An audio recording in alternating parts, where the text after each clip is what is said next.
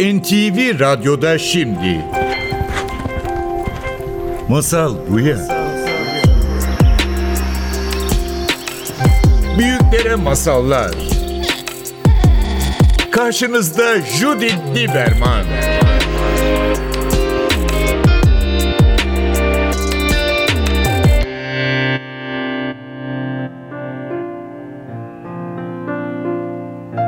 Masal Buya'ya hoş geldiniz. Bugün stüdyoda değiliz. Bugün Nil'in kendi evisindeyiz. Hatta şu an senin stüdyonun içindeyiz. Etrafımda bakıyorum müzik enstrümanlar var, piyano var, gitarlar var, ayakkabılar var çok fazla. Böyle çok eğlenceli bir yani bir sanatçının özel odası burası. Gerçekten buraya sen herhalde kapanıyorsun ve sanat yapmaya geliyorsun. Aynı zamanda bugün masal buya Demirci köyde senin yaşadığın yerde deniz kenarında artık bir seneden fazla e, Beşiktaş evini kapattın ve buraya doğanın ortasında yaşamaya geldin. Bir sanatçı olarak, bir anne olarak bu senin hayatında bir devrim oldu. Ve bu dönemde hepimiz biraz, hepimizin ruhu biraz daha fazla doğa arıyor. Ama bir sanatçı için oldukça önemli. Ee, senin için bu doğa taşınmak nasıl bir şey oldu? Hayatında nasıl değişiklikler yarattı? Ee, ondan başlayalım. Hoş geldin diyerek. Hoş Nil. bulduk. Şöyle biz bu evimize çok seyrek gelirdik. Bazı hafta sonları burada, burada geçirirdik ama oğlum doğduktan sonra onun daha fazla alana ihtiyacı olduğunu, koşmaya ihtiyacı olduğunu falan düşünüp dedik ki biz bu ev acaba temelli mi taşınsak? Ev aslında İstanbul'a bir saat uzaklıkta. Yani trafik yokken işte sen bugün 35 dakikada geldin ama normalde işte şehrin merkezine diyelim Beşiktaş'a 45-50 dakikalık bir mesafede. Ben ilk başta yapamayacağımı düşündüm yani. Şehirden bu kadar uzak kalamayacağımı düşündüm. Fakat buraya geldikçe şeyi fark ettim. Kalmalarımız uzamaya başladı işte. Sadece hafta sonuydu ama çarşambaya kadar da kalalım. Perşembeden mi gidelim? Perşembeden salıya kadar mı kalalım? Derken şunu fark ettik ki biz Beşiktaş evimize artık gitmemeye başladık. O ev boş boş durmaya başladı. Sonra bir kararla, radikal bir karar gerçekten, e, şehirden taşınmaya karar verdik. Ve Peki bunu sorayım sana. Yani git geller yapıyordun ama artık tek evim bu. Beşiktaş'ta evim kalmadı demek sende nasıl bir fark yarattı? Yani bu, bu, bu radikal şey daha fazla buraya bağlandın mı? Ya da burada ve geçirdiğin vakit farklı bir tat almaya başladı mı? aslında benim karakterime bu daha uydu. Çünkü ben çok fazla şey olduğu zaman ziyaret edeceğim yer ya da işte mekan dağılıyorum ve kendimi huzursuz hissediyorum. İşte buraya konuya giriyoruz. Yani odaklanabilmek bir Evet. sanatçı için çok önemli ve senin yazıların içinde sürekli gelen bir şey. Nasıl yani bu sürekli odağımız dağıtan bir dünyadayız. Sosyal medya, işte internet, bir ve bir sürü haberler, bir sürü bana bak bana bak diyen mecralar var ortada. Biz kendimize dönmek için, kendimize bakmak için ve o yerden üretmek için nasıl odaklanabileceğiz? Ve bu senin için bir şarkı yazman için yazı yazan bir kişi olarak esas çok önemli. Nasıl ipuçlar buldun? Kendini nasıl bu odaya getiriyorsun? Yani buraya zaten senin yaratma alanının içindeyiz. Neler yapıyorsun odaklanabilmek için ve üretmek için? İşte hep aklıma bu Virginia Woolf'un kendine ait bir oda kitabının ismi geliyor. Gerçekten hani bir kadının yazabilmek için kendine ait bir odaya ihtiyacı var demiş ya.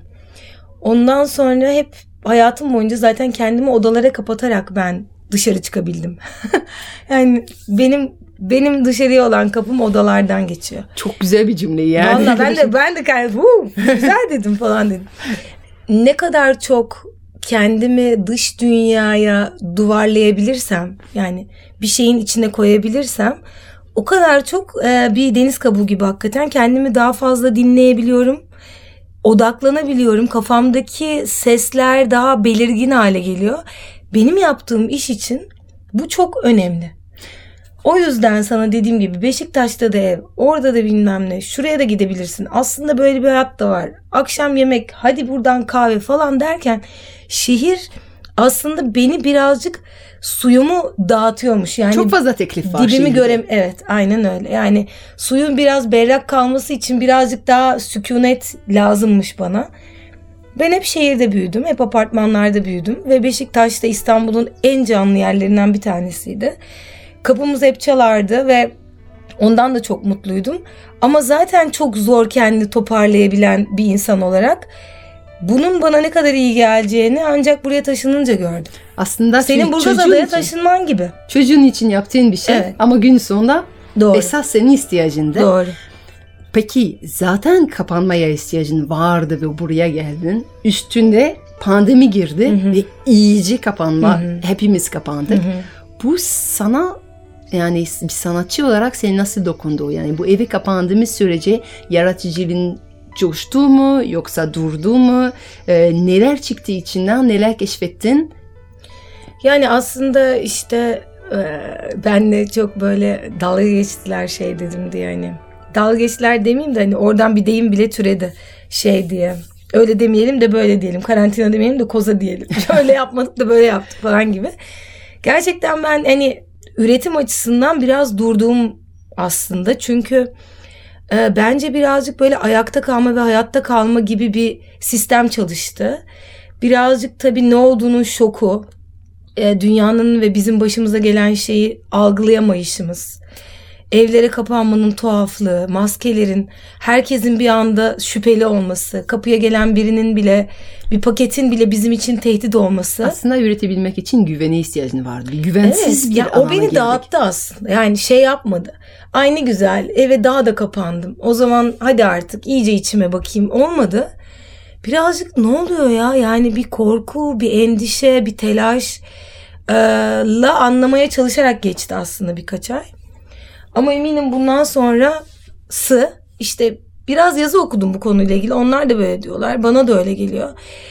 Bu dönem değil ama bundan sonra üretirken bu dönemin tohumları aslında birazcık e, büyüyecek. Yani nasıl ki biraz toprağa besliyoruz, toprağa şey veriyoruz, işte atıklarımız veriyoruz ve dönüşüyor böyle zengin toprak, toprağın zenginleşti. Evet. Bu dönem içinde çok güzel doğa ile ritüellerin oluştu. Hı hı. Yani yürüyüşler, onlardan bahseder misin biraz? Şöyle oldu. Şimdi bizim evimizin ormana açılan bir patikası var. Ve bu bizim için gerçekten bu dönemde büyük bir şans oldu. Çünkü gerçekten herkesin evlerine kapandığı bir zaman biz çıkabildik dışarıya.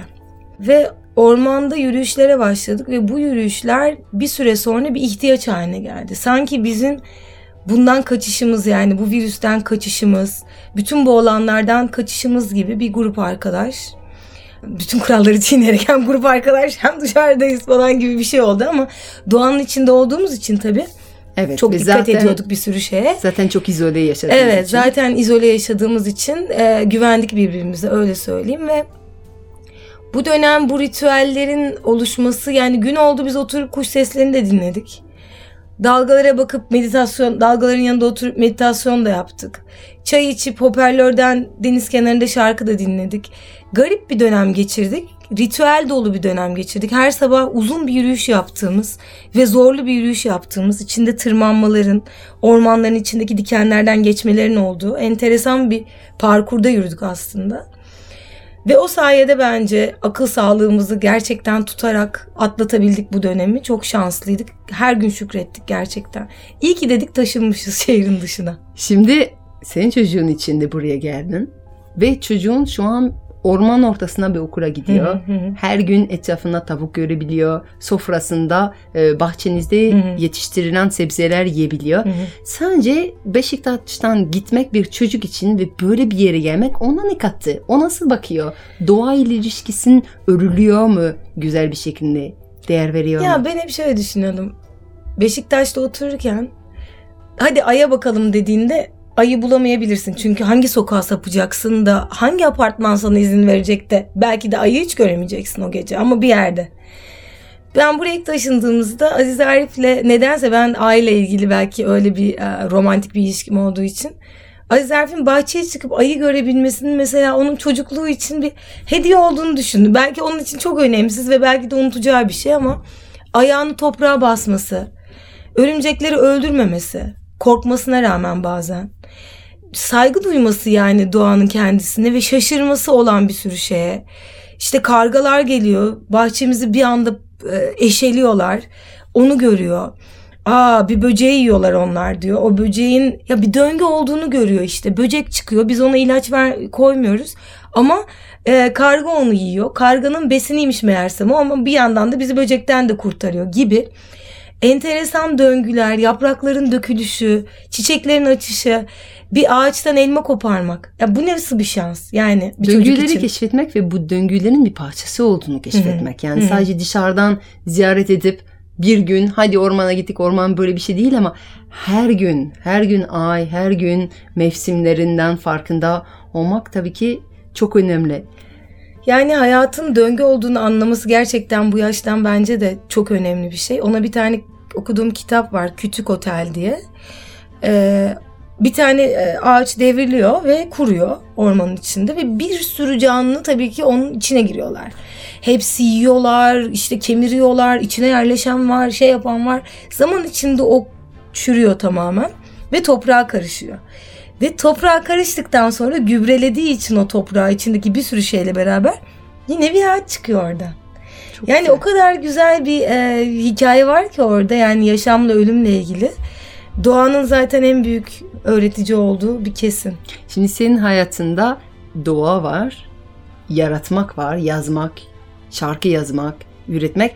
Bir de anne olmak da var ve Hı hı. bu üçü sürekli aslında bir dans içinde. Hı hı. Yani doğa senin anneliği besliyor, bu annelik senin şarkıların besliyor. Annelere çocuklara e, şarkı yazıyorsun. Aynı zamanda e, yine bu yaratıcılığı doğa ile ilişkin değiştiriyor. E, ve kitaplardan bahsettin. Çocuğuna hem doğa vermek istedin Hı hı. ve kendini de verdin. Hem de kitap vermek istedin. Hı hı. Çok kitap okuyorsun ve tabii ki bu kitaplar hem çocuğuna verdin Hı hı. hem de kendini verdin. Tabii. Çünkü çocuğumuza verdiğimiz olan her şey bize hediye oluyor Hı hı. günün sonunda. Hı hı. Çocuk kitaplar çocuğuna birlikte hayatına girdiler ve bazıları seni özellikle dokunuyor, özellikle Hı hı. besliyor. Ee, o keşif, o çocuk kitaplarla ilgili bazen diyorsun yani öğrendiğim her şey Hı hı. çocuk kitaplarından Hı hı. öğrendim. Hı hı. O arayışta neyi buldun? O çocuk kitapların içinde senin aradığın nedir ve neyi aktarmak istiyorsun? Ya aslında bu başlı başına çok Dev, büyük, ya evet, dev, dev, bir dev, konu dev. yani benim için içinde Bir içine girip start. kaybolacağım bir şey aslında. Çünkü ben Ezerp doğduktan sonra hayatımda ilk defa herkes gibi bir anda resimli kitap diye bir şey girdi benim hayatıma. Tabii ki daha önce hiç okumadığım ve görmediğim bir şeydi. Annem de çocukken çok okur muydu hatırlamıyorum. Masal anlatırdık, kibritçi kızı falan anlatırdı ama böyle gözümün önüne resimli bir kitap gelmiyor çocukluğumla ilgili. O yüzden Aziz Arif'le başladı aslında bu macera. Ve kitaplara baktıkça böyle onu okurken şeyleri fark ettim. Kendim de oradan bir şeyler öğrendiğimi. Hmm. Hatta şey dediğimi hatırlıyorum. Keşke çocukken bunu okusaydım. O zaman terapiye bu kadar gitmeme gerek kalmaz. Örneğin, örneğin nasıl bir kitap sana bunu Mesela- söylettiriyor? mesela- Hangi konuları arıyorsun bir şeyinde? Hata yapmak çok doğal. It's okay to make mistakes diye bir kitap var. Bu tamamen bebek kitabı yani bebek kitabı artık. Ama temellerimiz bu değil mi yani aslında? Ya o kadar bebek kitabı ki yani her her sayfada bir cümle koca koca yazıyor falan. O kadar bebek kitabı bu. It's okay to make mistakes. Hata yapmak Hata yapmak çok doğal ya da okey. Hata yapmak tamam gibi çevirebiliriz. Kitabın bu sayfa sol tarafında senin yaptığın bir hata var. Mesela e, yemeğini dökebilirsin. Yemeğini dökebilirsin. Sağ tarafta diyor ki temizlersin sonra. Öteki şeyde diyor ki topu kaleye atamayabilirsin. Ama belki sonra atarsın. Ya da belki de sen topu belki de kaleci olursun. Bir çözüm. Öbür sayfada diyor ki e, bazen cesaret edip sen atlamayabilirsin suya atlarken. Arkadaşların atlar sen onlardan öğrenirsin. Bazen cevabı bilmeyebilirsin sormayı öğrenirsin gibi. Sol tarafta sorun var, çözüm var. Hayat bu diyor aslında yani. O mükemmelci yaklaşımı. "It's Hata okay." yapma. It's Yani okay, it's çözersin. okay. Sen yapamayacaksın. Sen bazen yenileceksin. Sen cevapları bilmeyeceksin. Geri kalacaksın. Cesaret edemeyeceksin diyor. Bak bunu biz kendimize bile hala bu alanları açmıyoruz. Evet. Bunları olacak diyor. Merak etme diyor. Bunlar olacak. Bunlar bazı şekillerde çözümleri var. İşte silmek gibi, sormak gibi, beklemek gibi, denemeye devam etmek gibi. Özür dilemek, Ee, affetmek. Özür dilemek gibi. Başka bir gün tekrar bakmak gibi falan. Yani e, daha bir bebeğe yani bunu Evet. okuyor olmak. Ben o sırada yani kendime dedim ki yani benim kendime bunları söylemem ve benim kendimin bunları okumam ve öğrenmem lazım her Aa, şeyden çok önce. ilginç çünkü çocukların mükemmelcilik aslında bir buçuk yaşında başlıyor. Hmm. Bir buçuk yaşında çocukları birden hatta bir, bir buçuk yaş arasında birden çocuk doğru yapmak istiyor. Ben de e, kızım şimdi biliyorsun yani yakında iki yaşında olacak. Kitaplardan takip ettiğim zaman bir gün dediler ki artık örnek göstermeyin. Artık çocuğunuza çok iyi bir şey gösterip aynısı yapmasını istemeyin. Çünkü yapamayınca çok mutsuz hissetmeye başlayacak. Ha Hmm. dedim.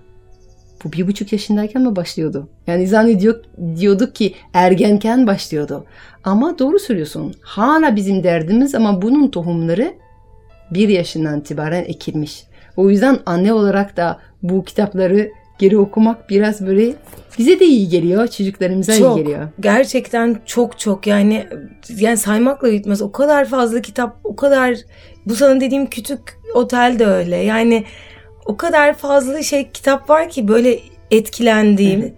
Yani hata yapabiliyorsun, yaratıcı olabiliyorsun, anlatabiliyorsun. Doğada bir döngü var. Aslında bütün esas konular çocuklara anlatıyoruz. Evet. Peki senden yakında bir çocuk kitabı okuyacağız mıyız? Ya vallahi sen de biliyorsun bu benim şey konum yani. Yıllardır açık olan e, ekranımdaki açık e, dosyalardan bir tanesi. Benim kızım büyüyor, isterim. Evet ben de İsterim. çok istiyorum bakalım. İnşallah yani yazmak çok istiyorum. Ama ne hakkında yazarım, nasıl yazarım içine girince kayboluyorum işte o şeyden oluyor. Okuduğum zaman- bazı şeyleri o kadar beğeniyorum ki hani bu kadar güzel bir şey yazabilecek miyim? O da aslında belki bir konu. Evet. Yani sevdiğim şeylerimin gölgesinde kalmamak bir Evet, konu. Yani evet, bu da evet. çocuklarımıza Doğru. aktardığımız bir Doğru. şey. Yani hayranlıkla bir şeye bakıp ama bu hayranlık bize engel olmadan bize yol olsun Evet, yani. evet. Aslında öyle olması lazım. Evet. Doğru. Bize bize ilham vermeli. Bize başlamak için sebep vermeli ama işte bazen de durduruyor. evet. Aynen öyle. Çok güzel. O zaman dilerim ki bu güzel ormanın yanında, denizin kıyısında o kadar beslendin bir anne olarak ve çocuğun büyüterek o zaman umarım sen de artık bizim çocuklarımıza kitap yazarsın. Kızım çok büyümeden umarım. Evet. Ya da başka çocuklara e, den gelir umarım. E, ve yoluna devam et. Bu güzel atölyede, bu güzel stüdyonda yeni şarkılar bekliyoruz çok her teşekkür zaman. ederim. Çok teşekkürler. Çok Seninle teşekkür sohbet ederim. etmek hep çok güzel. Teşekkür ederim. Çok teşekkürler. Bugün Nil'le birlikte evde durmak, sakin yaşamaktan bahsettik ve o durduğumuz zaman bulabildiğimiz hazinelerden bahsettik. O nedenle aklıma gelen tam bu konu üzerinde çok güzel bir masal paylaşmak isterim sizinle. Masalın adı Filin Gözü. Haydi başlayalım. O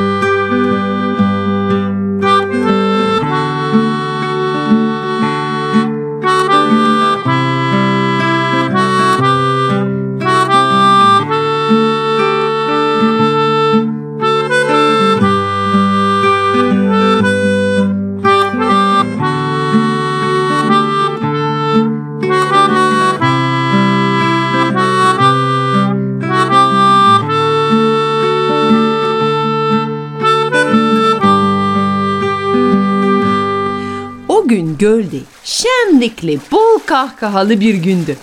Fil, timsah ve su aygırı hep birlikte oynuyor. Her yerden sular fışkırıyordu.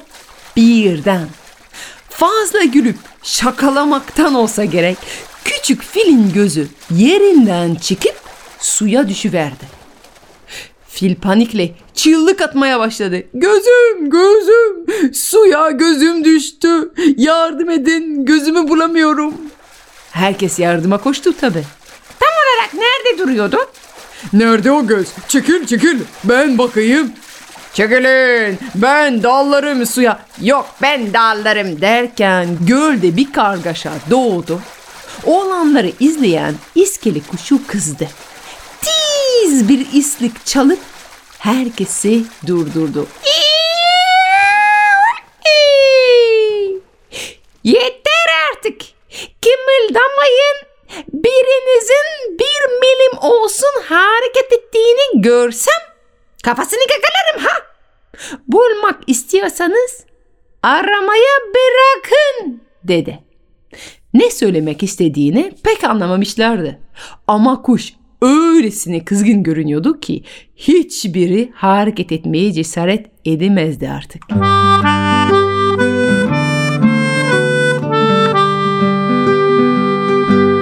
Gölde zaman durmuş gibiydi.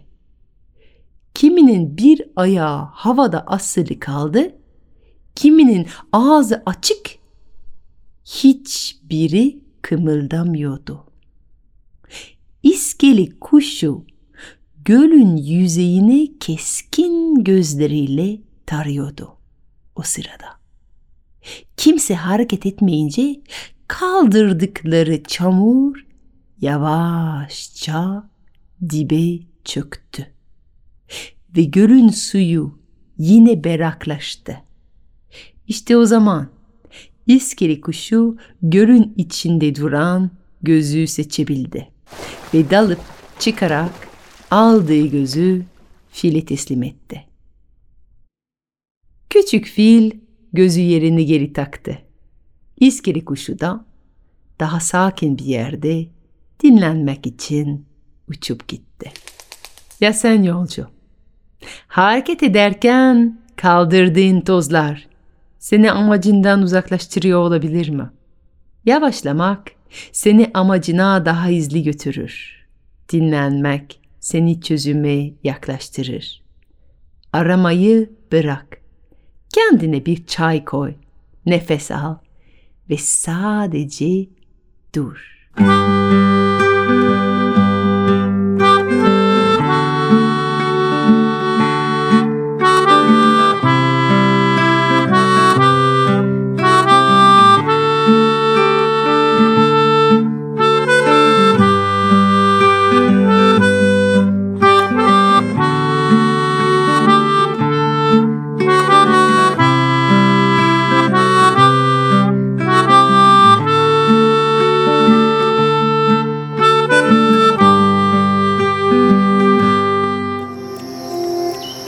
Judith Lieberman'la Masal Buya'nın bugünkü bölümü sona erdi.